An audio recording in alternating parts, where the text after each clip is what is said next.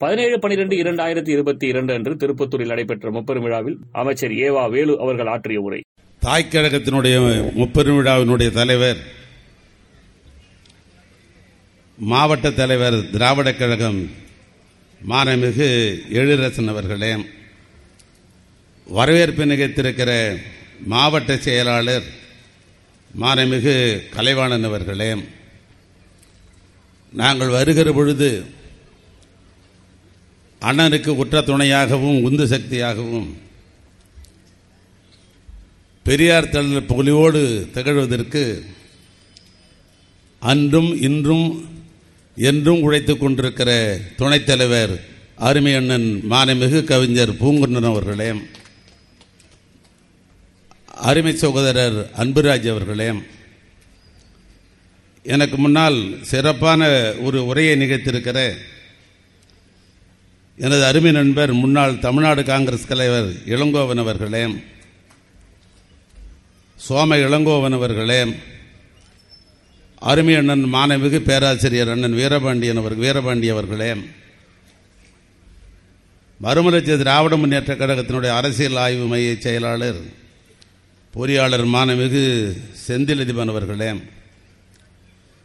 சட்டப்பேரவையினுடைய உறுப்பினரும் விடுதலை சிறுத்தை கட்சியினுடைய துணை பொதுச் செயலருமான மானமிகு ஷாவஸ்னா அவர்களே என்னோடு வருகை புரிந்து நிகழ்ச்சியை சிறப்பித்துக் கொண்டிருக்கிற அருமை தம்பிமார்கள் அண்ணாதுரை தேவராஜன் நல்ல தம்பி சூரியகுமார் ராஜேந்திரன் வில்வநாதன் மாவட்ட காங்கிரஸ் தலைவர் பிரபு மறுமலர்ச்சி திராவிட மாவட்ட செயலாளர் கண்ணதாசன் விடுதலை சிறுத்தை கட்சியினுடைய மாவட்ட தலைவர் சந்திரபோஸ் திராவிட இயக்க தமிழர் பேரனுடைய துணை செயலாளர் சிங்கராயர் நகரமன்றத்தினுடைய தலைவர் சங்கீதா வெங்கடேசன் ஏனைய பகுத்தறிவாளர்கள் நான் சார்ந்திருக்கிற திராவிட முன்னேற்ற கழகத்தை சேர்ந்த பொறுப்பாளர்கள் பல்வேறு நிலைகளிலிருந்து பல ஊர்களிலிருந்து வருகை புரிந்திருக்கிற அன்பு உடன்பிறப்புகள். உங்கள் அத்தனை பேருக்கும் முதலில் எனது பணிவான வணக்கத்தை நான் தெரிவித்துக் கொள்ள நான் விரும்புகின்றேன். என்னுடைய பேச்சை துவக்கிற பொழுதே நான் முப்பெரும் தாய்க்கழகத்தினுடைய முப்பெரும் விழாவினுடைய தலைமை என்று தான் நான் குறிப்பிட்டேன். இதில் இன்னொரு பகுதி நம்முடைய அன்பண்ணன் ஆசிரியர் வீரமணிக்கு தொண்ணூறு வயது என்று போட்டிருக்கிறது? நான் சொல்லவில்லை. ஏன் சொல்லுது தெரியுமா? நான் பக்கத்திலே உட்கார்ந்து பார்த்து பார்த்து பரவசப்பட்டு கொண்டிருக்கிறேன். அவருக்கு தொண்ணூறு வயதா? நான் என்ன கேட்டால் அவருக்கு அறுபது வயசு தான் இருக்குது. இன்னும் முப்பது ஆண்டு காலம் தமிழர்களுக்காக உழைக்க இருக்கிறார். அவரை தொண்ணூறு என்று அவரை உட்கார வைத்துக் கூடாதுன்னு நான் நினைக்கிறேன். அவரோடு அடிக்கடி பழகிற ஒரு வாய்ப்பு எனக்கு உண்டு. என்னுடைய அருமை நண்பர் இங்கே இளங்கோன் சொன்னதை போல அவர் கைப்பிடித்தோம் என்று சொன்னால் நாம் நடப்பதை விட நம்மை இழுத்து கொண்டு நடக்கிற அளவுக்கு ஆற்றல் பெற்றவர் இன்றைக்கும் இளமையாக இருப்பவர். அப்படிப்பட்ட ஒரு இளைஞருக்குத்தான் தொண்ணூறு வயது என்று சொல்லி இப்பொழுது நாம் ஒரு விழாவை எடுத்துக் கொண்டிருக்கிறோம். இது பகுத்தறி இயக்கத்தினுடைய ஒரு பாசறை கூட்டம். இது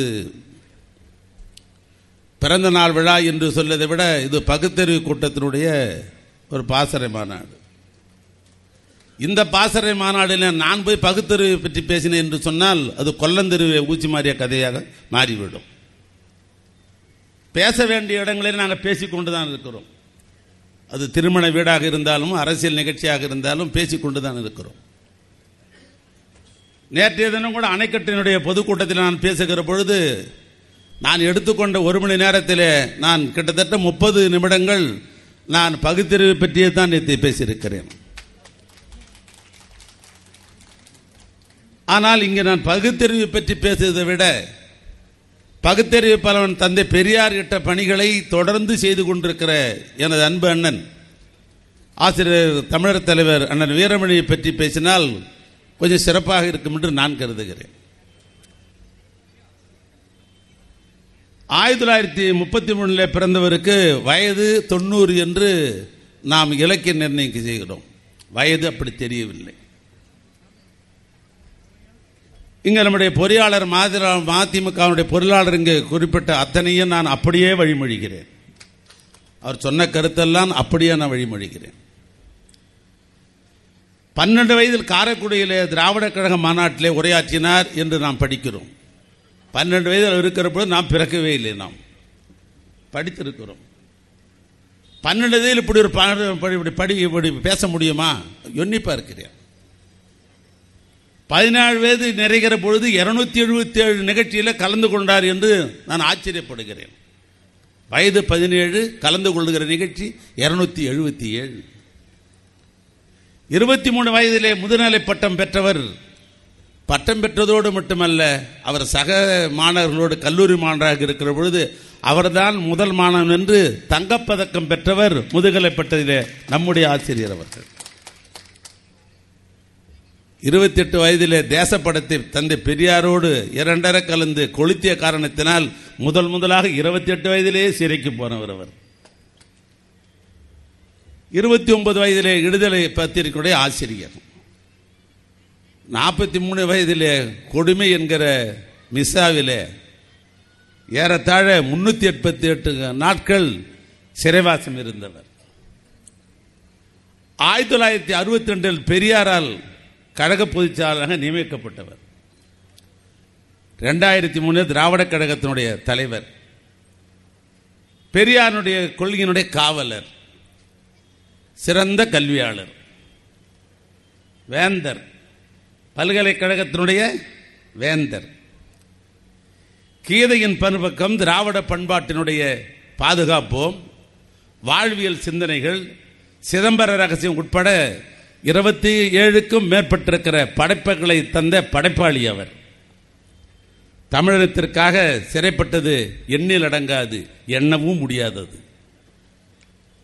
ஆயிரத்தி தொள்ளாயிரத்தி நாற்பத்தி நாலாம் ஆண்டு நவம்பர் மாதம் ஒன்பதாம் நாள் ஆயிரத்தி தொள்ளாயிரத்தி நாற்பத்தி நாலாம் ஆண்டு நவம்பர் மாதம் ஒன்பதாம் நாள் சென்னை ராயபுரத்திலே தந்தை பெரியாரை வைத்துக்கொண்டு பேசுகிறார். பேரஞ்சர் அண்ணாவும் அந்த மேடையிலே இருக்கிறார் பொதுவாக இங்கே மதத்தை பற்றி பேசுவது என்பது சால சிறந்ததாக இருக்காது. ஆனால் ஒரு நிகழ்வை பற்றி நான் சொல்லித்தான் ஆக வேண்டும். வைணவ மதத்தை எப்படி பரப்பதற்கு பன்னெண்டு ஆர்வலர்கள் இருந்தார்களோ அதே போல சைவ மதத்தை பரப்பதற்காக அறுபத்தி மூன்று நாயன்மார்கள் இருந்ததாக சைவர்கள் சொல்லுகிறார்கள். அப்படி நாற்பத்தி மூன்று அறுபத்தி மூன்று நாயன்மார்களிலே சமயக்குரல் என்று சொல்லப்பட்டவர் நான்கு பேர். ஒன்று அப்பரர் இன்னொன்று சுந்தரர் இன்னொன்று மாணிக்கவாசகர் இன்னொன்று திருஞான சம்பந்தர். அந்த அறுபத்தி மூணு நாயன்மார்களை சைவர்கள் போற்றி பேசுகிற பொழுது பாராட்டி பேசுகிற பொழுது சீர்காழிலே பிறந்த திருஞான சம்பந்தர் மிக சிறிய வயது. அவர் பாடாத பாடல்ல பாக்களல்ல என்று பாராட்டி பேசுகிறார்கள். நான் சொல்லவில்லை. அதே மேடையில் இருந்த அண்ணா தான் சொல்லுகிறார் சைவர்களுக்கு ஒரு திருஞான சம்பந்தர் என்று சொன்னால் உமா அம்மையார் அவருக்கு பால் ஊட்டியதாக ச- கதை சொல்கிறார்கள். ஆனால் நான் இப்படி எண்ணி பார்க்கிறேன். அவருக்கு பெரியாரினுடைய பகுத்தறிவு பாலை அருந்திய காரணத்தினால் கழகத்திற்கு நம்ம ஒரு திருஞான சம்பந்தர் கிடைத்திருக்கிறார் என்று அண்ணா பாராட்டிருக்கிறார் நாற்பத்தி நாலில். அண்ணா ஒரு பகுத்தறிவாளர். நாட்டு மக்களை பண்படுத்துகிற அந்த நிலையில் இருந்தவர் இவரை பெருமைப்படுத்த வேண்டும் என்பதற்காக சைவர்களுக்கு ஒரு திருஞான சம்மதம் என்று சொன்னால் எங்கள் கழகத்திற்கு கிடைத்திருக்க ஒரு திருஞான சம்மதம் என்று அண்ணாவால் பாராட்டப்பட்டவர் அதோடு மட்டுமல்ல அவர் பேசிய பேச்சு பார்த்து நமக்கே பெரியாரை பற்றி நமக்கு தெரியும். அவரை வந்து சிக்கனவாதியார் இருக்க முடியாது. வாழ்க்கையில் அது அத்தியாவசியமானது. வள்ளுவர் அப்படித்தான் சொல்லுகிறான். சிக்கனமாக இருக்க வேண்டும் தான் ரெண்டாயிரம் ஆண்டு காலத்துக்கு முன்னால் வள்ளுவனே அப்படிதான் சொல்லுகிறான் அளவிருந்து வாழாதான் வாழ்க்கை உளபோல இல்லாகி தோன்ற கெடும் என்று சொல்லுவதுதான் வள்ளுவன் வாக்கு. அந்த வள்ளுவன் வாக்கோடு வாழ்ந்தவர் பெரியார் அவர்கள் அவரே மனமும் வந்து அந்த சிறியவராக இருக்கிற அவருக்கு ஒரு பெரிய தங்கம் பக்கத்தையே அவர் அணித்தார் என்று சொன்னால் நம்மால் நம்ப கூட முடியவில்லை. பெரியார் தங்கம் பக்கம் ஒருக்கு போட்டிருக்கிறார் என்று சொன்னார். ஆசிரியர் அடிமன் வீரமணிக்குத்தான் தங்கப்பதக்கத்தை அந்த வயதிலேயே அவர் அணிவித்திருக்கிறார் என்று சொன்னால் அப்படி பெருமைக்கு உரியவர் நம்முடைய அருமை அண்ணன் ஆசிரியர் வீரமணி அவர்கள். மேடையில் இருப்பவர்களை விட எனக்கு அதிக உரிமை உண்டு இங்கே. மேடையில் இருப்பவர்களை விட எனக்கு அதிக உரிமை உண்டு. காரணம் இங்கே என்னுடைய அருமை நண்பர் ஈவிக்க சம்பத் பேசுகிற பொழுது ஈரோட்டை மட்டில் சொன்னார் அவர். ஈரோட்டிலிருந்து திருப்பத்தூருக்கும் சொந்தம் உண்டு. திருப்பத்தூர்லேருந்து திருவண்ணாமலைக்கும் சொந்தம் உண்டு. திருவண்ணாமலிருந்து வேலூருக்கும் சொந்தம் உண்டு. இந்த தமிழ்நாட்டிலே இந்த நான்கு மாநிலத்தையும் என்றைக்கும் திராவிட கழகம் பகுத்தறிவாளர்கள் பிரித்தே பார்க்க முடியாது. ஈரோடில் தந்தை பெரியார் நமக்காக பிறந்தவர். நமக்காக தமிழர்களுக்காக பிறந்தவர். திருப்பத்தூர் ஈவிகே நம்முடைய சம்பத் அவர்கள் நம்முடைய ஈவிகே இளைஞனே சொல்லிவிட்டார். அவர் தாய் பிறந்த ஊர் இந்த திருப்பத்தூர். அம்மையார் மணியம்மை பிறந்தது வேலூர். இது மூன்றும் இருந்தாலும் எனக்கு என்ன சொந்தம் தெரியுமா? என் அண்ணன் இருக்கிறாரே அவர் மனம் பூண்டது எங்க திருவண்ணாமலை என்னுடைய அண்ணியார் மோகனாம்பாள். அவர் எங்கள் வீட்டு மாப்பிள்ளை. அவர் எங்கள் வீட்டு மாப்பிள்ளை. மாப்பிள்ளைனா தான் கொஞ்சம் குஷியா இருக்க முடியும்.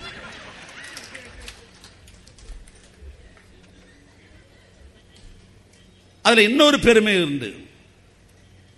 ஜாதிகள் தலைவிரித்து ஆடிய காலத்தில் ஜாதிகள் தலைவிரித்து ஆடிய காலத்தில் இப்பொழுது திருமணம் கலப்பு திருமணம் செய்து கொள்வது என்பது சீர்திருத்த திருமணம் செய்வது என்பது இன்றைக்கு இயல்பான வாழ்க்கையில் ஒன்றாக ஆகிவிட்டது.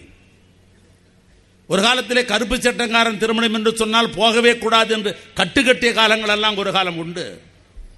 கிராமத்தில் நாட்டார் என்று ஒரு இருப்பார். யாராவது ஒரு கருப்பு சட்டை போட்டுக்கொண்டு திருமணம் செய்கிறார் என்று சொன்னால் அந்த திருமணத்திற்கு யாரும் போகக்கூடவே கூடாது என்று சொன்ன காலம் ஒரு காலம் உண்டு. இன்றைய காலத்தில் நாம் எண்ணி பார்க்க கூடாது. அப்படிப்பட்ட காலத்திலேயே திருவண்ணாமலையில் எங்களூர் மாப்பிள்ளை அன்றைக்கே கலப்பு திருமணம் செய்து கொண்டார் பகுத்தறிவு திருமணம் செய்து கொண்டார் திருத்தப்பட்ட திருமணத்தை செய்து கொண்டார். அப்படி ஒரு பெருமை அந்த காலத்தில் அவருக்கு உண்டு. அதை விட ஒரு பெருமை சொல்லட்டுமா? பெரியார் தான் தலைமை தாங்குகிறார் அவருக்கு.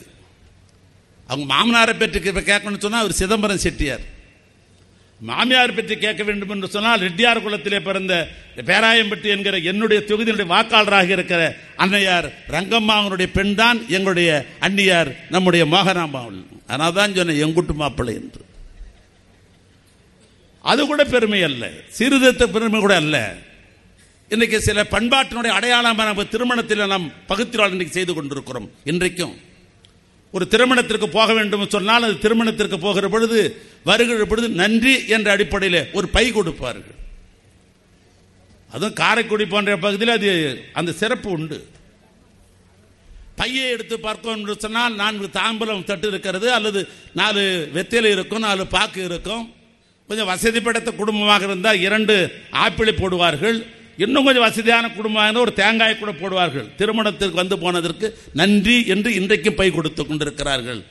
அப்படிப்பட்ட பண்பாடு இருந்திருக்கிற இடத்தில் தமிழ்நாட்டிலே முதல் முதலாக தமிழ்நாட்டிலே முதல் முதலாக இப்படி பை கொடுக்க வேண்டும் என்று சிதம்பரம் செட்டியார் சொல்லுகிற பொழுது எங்கள் வீட்டு மாப்பிள்ளையாக இருந்த அரிமண்ணன் ஆசிரியர் இவர் சொல்லுகிறார் ஐயா எத்தனையோ திருமணத்திற்கு நீங்கள் தலைமை தாங்கி சொற்பொழிவு நடத்தியிருக்கிறீர்கள். எத்தனையோ திருமணத்திற்கு தலைமை தாங்கி நீங்கள் சொற்பொழிவு நடத்தியிருக்கிறீர்கள். அந்த சொற்பொழிவையெல்லாம் ஒன்றாக திரட்டி என்னுடைய திருமணத்திலே வருபவர்களுக்கு நன்றி என்ற பெயரிலே அது புத்தகமாக போட்டு தரலாம் என்று கருதுகிறேன். அனுமதியுங்கள் என்று கேட்கிறார். அன்றைக்கு தான் தமிழ்நாட்டில் திருமணத்துக்கு வந்து போகிறவர்களுக்கு புத்தகம் கொடுக்கிற பழக்கத்தை உருவாக்கியவர் நம்முடைய ஆசிரியர் அண்ணன் வீரமணி அவர்கள்.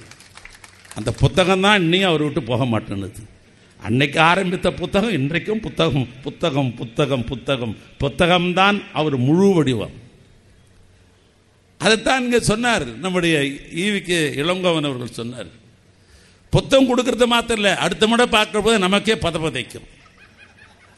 ரெண்டு பேர் கண்டாக எங்களுக்கு பதவிதைப்பது எனக்கும் சேர்த்து தான் சொல்லுகிறேன். ரெண்டு பேரை கண்டால் எங்களுக்கு பதவிதைக்கும் ஒன்று தமிழ்நாட்டை ஐந்து முறை ஆண்ட தமிழ்நாட்டுடைய முதலமைச்சர் அருமிணன் கலைஞர் அவர்கள். போன உடனே கேட்கிற முதல் கேள்வி காலையில் முரசொலி பத்திரிக்கை படித்தியா படிக்காத பொண்ணு அவ்வளவுதான். சில பேர் எங்க ஆளுங்க மேக்கப் பண்ணுவான் ஆனா படிச்சேன்னு மூணாவது பக்கத்தில் என்ன போட்டிருக்குது? இன்னைக்கு தலையங்கத்தில் நான் என்ன எழுதியிருக்கிறேன்? உடம்பரப்புக்கு கட்டியத்தில் மூணாவது பேரால் என்ன எழுதியிருக்கிறேன்? செத்துடுவான். சில நேரங்கள் நான் வீட்டில் நேரத்தையும் காலத்தையும் போய்விட்டு போய்விட்டு பாவாரத்தில் உட்கார்ந்து கொண்டு மேலே தலைவர் இருந்தாலும் கூட செல்லும் சண்முகநாதன் அண்ணனை கேட்டு உடனே முரசொலியை வாங்கி வெளியூருக்கு போய் என்னென்ன காரணத்தினால் மேலே முத்தலை முரசொலி படிக்க போ இல்லாமல் போக முடியாது. சண்முகநாத அறையில் உட்கார்ந்து கொண்டு நாலு பக்கத்தையும் அவசர அவசரமாக படித்து விட்டு என்ன கேள்வி கேட்பார் என்பது அதையும் குறிப்பெடுத்து கொண்டு அதையும் கொஞ்சம் எங்கா மேலே போய் மறந்துட போகணும்னு அதையும் சீட்டை கொஞ்சம் எழுதி கொண்டு வைத்துக்கொண்டு அவர் கேட்குற பொழுது அவர் தூக்கி தூக்கி பார்த்துட்டு தூக்கி தூக்கி பார்த்து பதில் சொல்லி கொண்டிருப்போம். அப்படி ஒரு பயம் உண்டு. அதுக்கு அடுத்தபடியாக எனக்கு யாருக்கு பயம் வரும் என்று சொன்னால் பத்து நாளைக்கு முன்னே அவர் புத்தகத்தை கையில் கொடுத்துட்டாருன்னு சொன்னால் அடுத்த முறை சந்திக்கிற பொழுது அந்த புத்தகத்தை படித்தீர்களா? என்ன கருத்தை நான் சொல்லியிருக்கிறேன் என்கிற கேள்வி கேட்பவர் அவர். இப்போ ஒரு புத்தகத்தை என்கிட்ட கொடுத்தார்.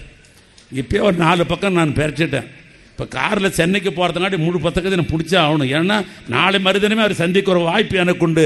ஆனால் அப்பயே கேள்வி பெற்றுவார் இந்த பையன் எனக்கு இப்பொழுதே வந்து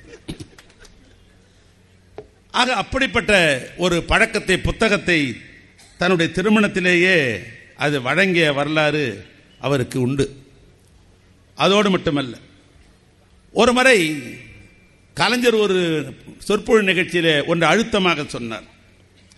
தந்தை பெரியாருடைய அன்பை அரவணைப்பை தந்தை பெரியாருடைய அன்பை அரவணைப்பை அதிகம் ஆட்கொண்டவர் ஒருவர் யார் என்று சொன்னால் இளவல் அவர் சொன்னார் அவர் மொழியில் சொல்றேன். தந்தை பெரியாருடைய அன்பை அரவணைப்பை அதிகமாக ஆட்கொண்டவர்கள்.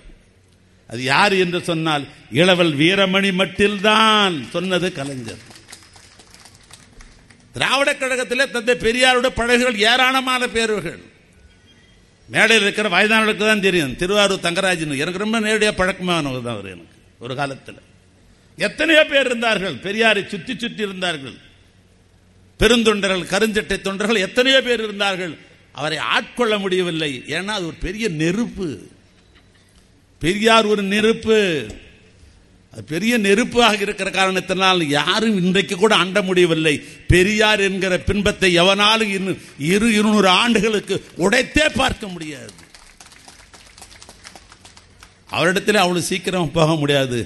அவரையே ஒருத்தர் ஆட்கொண்டார் என்று சொன்னான் என் அண்ணன் ஆசிரியர் வீரமணி தான் அவரையே ஆட்கொண்டார் என்று நான் சொல்லல. என் தலைவன் கலைஞரே சொல்லுகிறார்.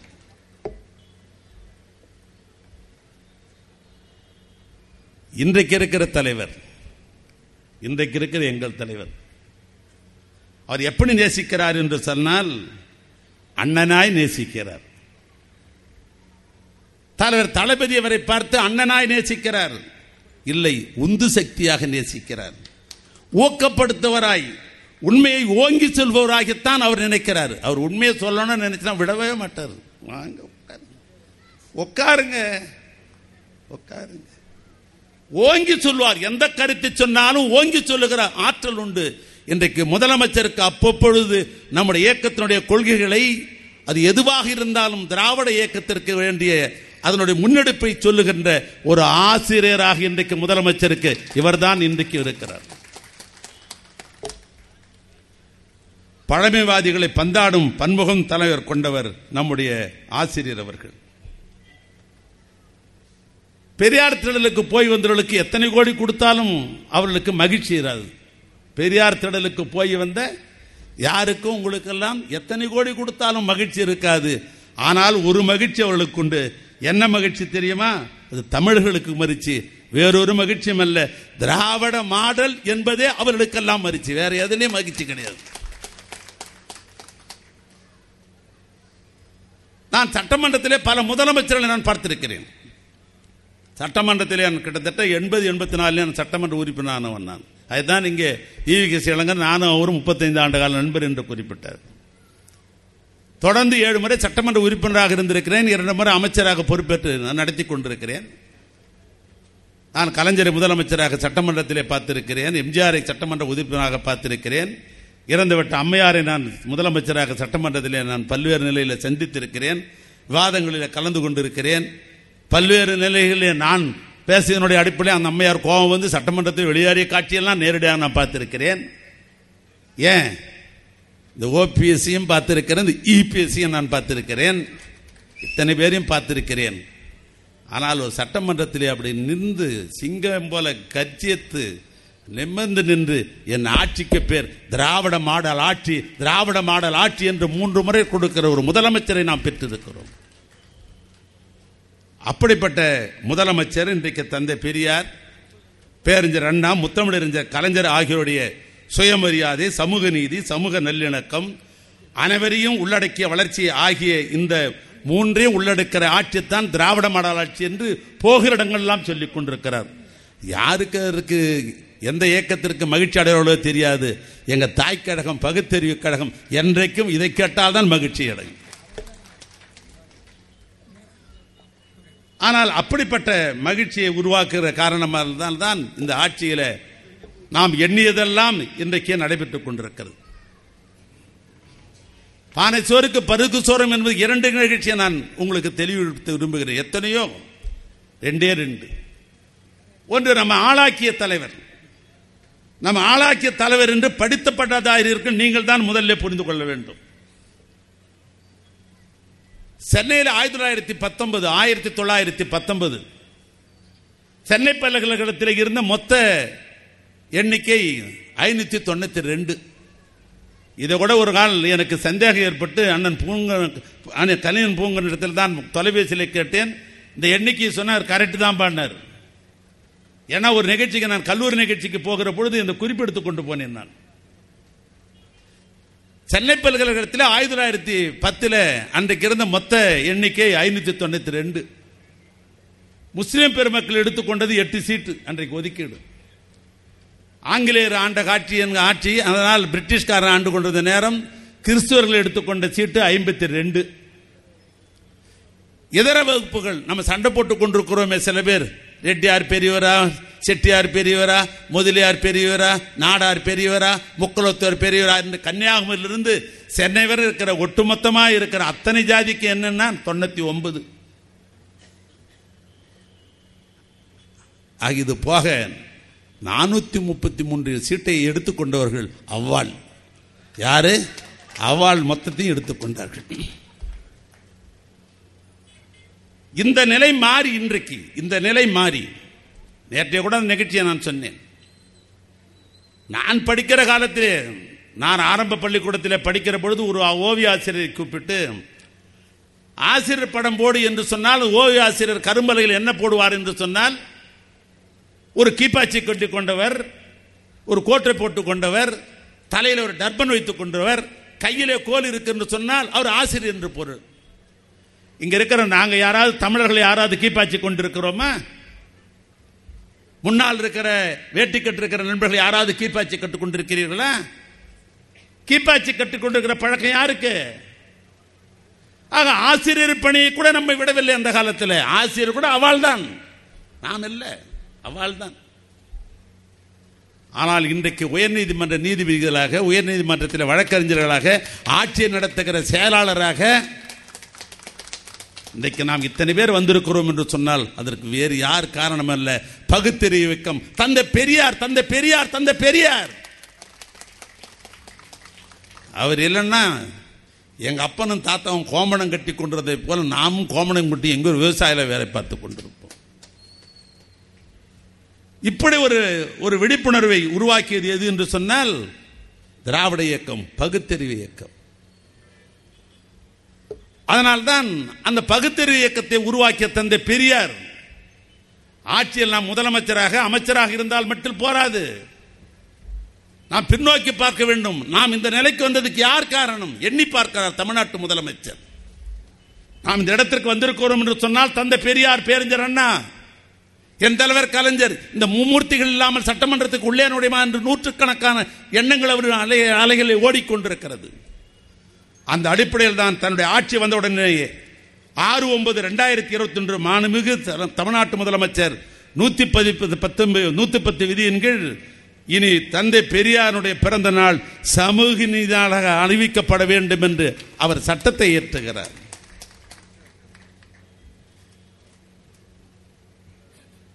ஏறத்தாழ பெருந்தலைவர் காமராஜர் காலத்திலிருந்து ராஜாஜி விட்டு விடுங்கள் நமக்கு அவருக்கு எப்பொழுதும் ஒத்து வராது.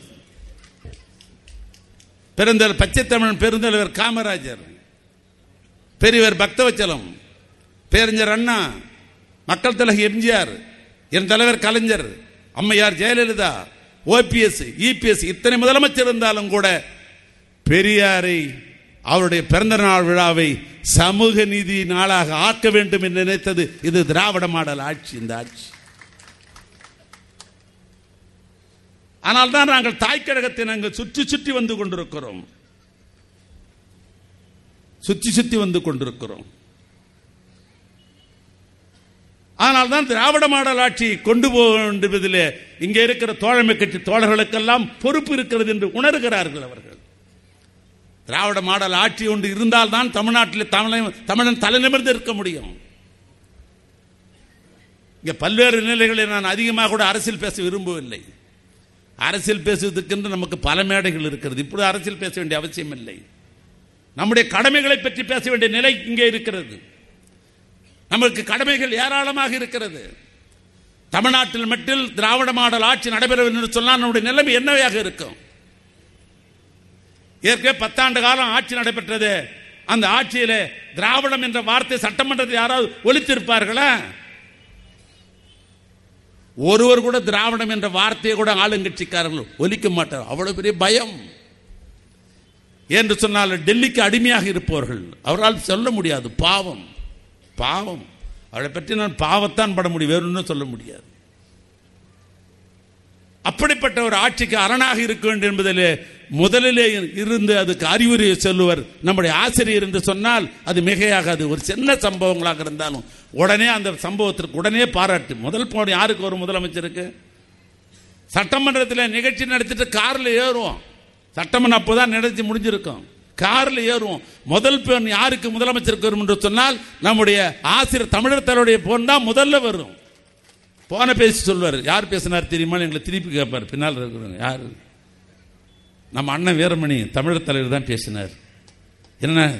சட்டமன்றத்தில் நடந்த நிகழ்ச்சி அடுத்த நிமிஷம் டிவியில் பார்க்குறார் போன் என்னை பாராட்டுகிறார். அதுதான் சொன்னேன். இன்றைக்கு இயக்கத்திற்கு உந்து சக்தியாக தமிழக அரசிற்கு உந்து சக்தியாக இருப்பவர் முதலமைச்சருக்கு உந்து சக்தியாக இருப்பவர் நம்மளுடைய தமிழர் தலைவர்.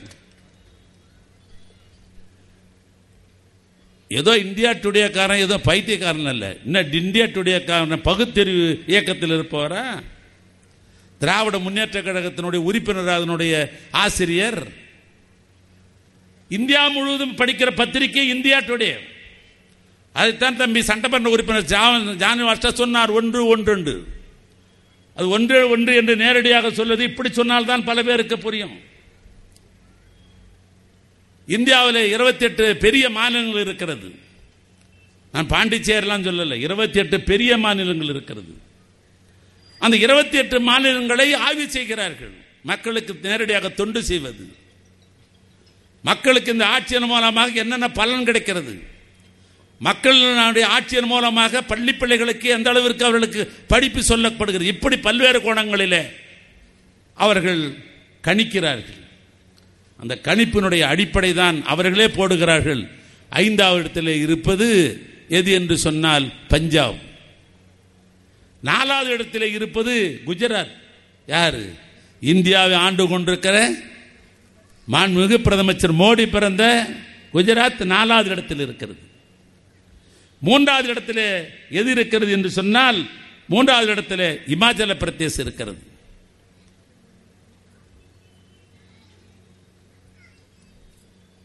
இரண்டாவது இடத்தில் நம்முடைய தோழமை கட்சியான பொது உணவு இயக்கத்தை சார்ந்த கேரளாவை சேர்ந்த பினராயி விஜயன் மூன்றாவது இரண்டாவது இடத்தில் இருக்கிறார். முதலெடுப்பது எது என்று சொன்னால் திராவிட மாடல் ஆட்சி நடத்தி கொண்டிருக்கிற தளபதி அண்ணன் M K Stalin number one number one என்று இந்தியா எழுதுகிறது என்று சொன்னால் இந்த பகுத்தறிவு இயக்கம் நீங்கள் எங்களை வளர்த்து விட்டதால் தான் நாங்கள் திராவிட மாடல் ஆட்சி நடத்தி கொண்டு முதலிடத்திற்கு போக முடிந்தது. அப்படிப்பட்ட திராவிட மாடல் ஆட்சி நடத்தி கொண்டிருக்கிற எங்கள் தளபதியினுடைய வார்த்தையை நான் சொல்ல வேண்டும் என்று சொன்னால் தாய்க்கழகத்தினுடைய தலைவரின் தொண்டரம் எங்களுடைய தாய்க்கழகத்தினுடைய தலைவருடைய தொண்டரம் வாழ்க வெல்க. உங்கள் வழியில் நாங்கள் என்றைக்கும் இருப்போம் என்று சொல்லி உரையை நான் நிறைவு செய்கிறேன். நன்றி வணக்கம்.